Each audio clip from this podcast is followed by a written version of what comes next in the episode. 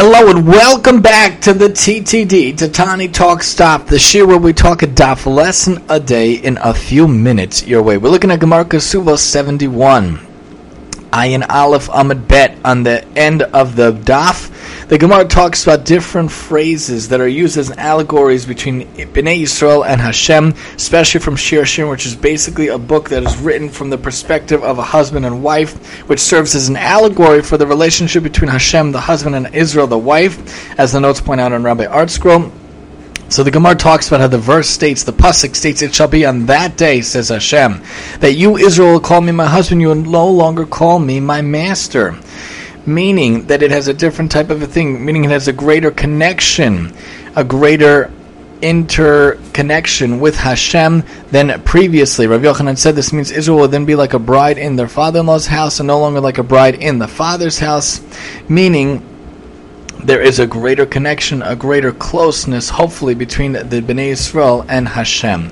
In our lives, how often do we feel the connection with Hashem? How often do we feel relatable to Hashem and really feel that we have a closeness and the ability to talk to Hashem? The girlie also believes that this is a great thing to talk about as my co-host over here, not sleeping.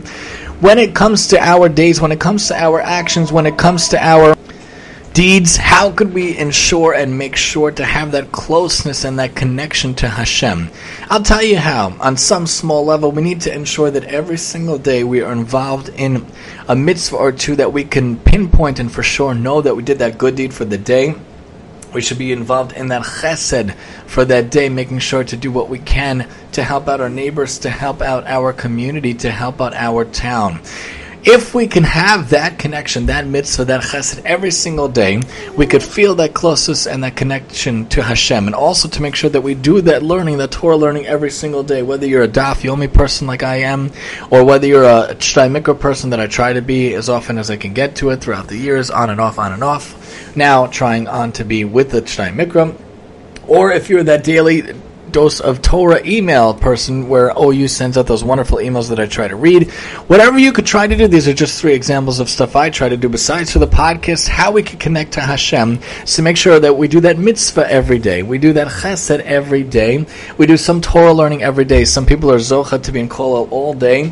For those working people like myself, we don't have that ability. We don't have that zechus, so we have to make sure to have some kovea itim time for Torah. Hashem's going to ask us after 120 years, one of the main questions, did you set aside aside time. He doesn't say how much time. He says, Did you set aside fixed time in your day? Whatever you could do to make sure to have Torah in your life. If we could do that, we can have that greater connection to Hashem. We could be like that husband and wife relationship of Bnei Yisrael to Hashem when we have the mitzvahs every day.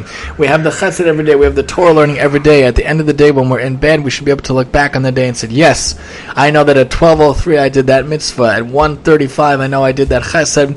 At 2.45 I did that Torah learning or whatever time throughout your day we could pinpoint and make sure we did that to get closeness to Hashem. Join us next time as we talk Suvo 72 here on the TTD.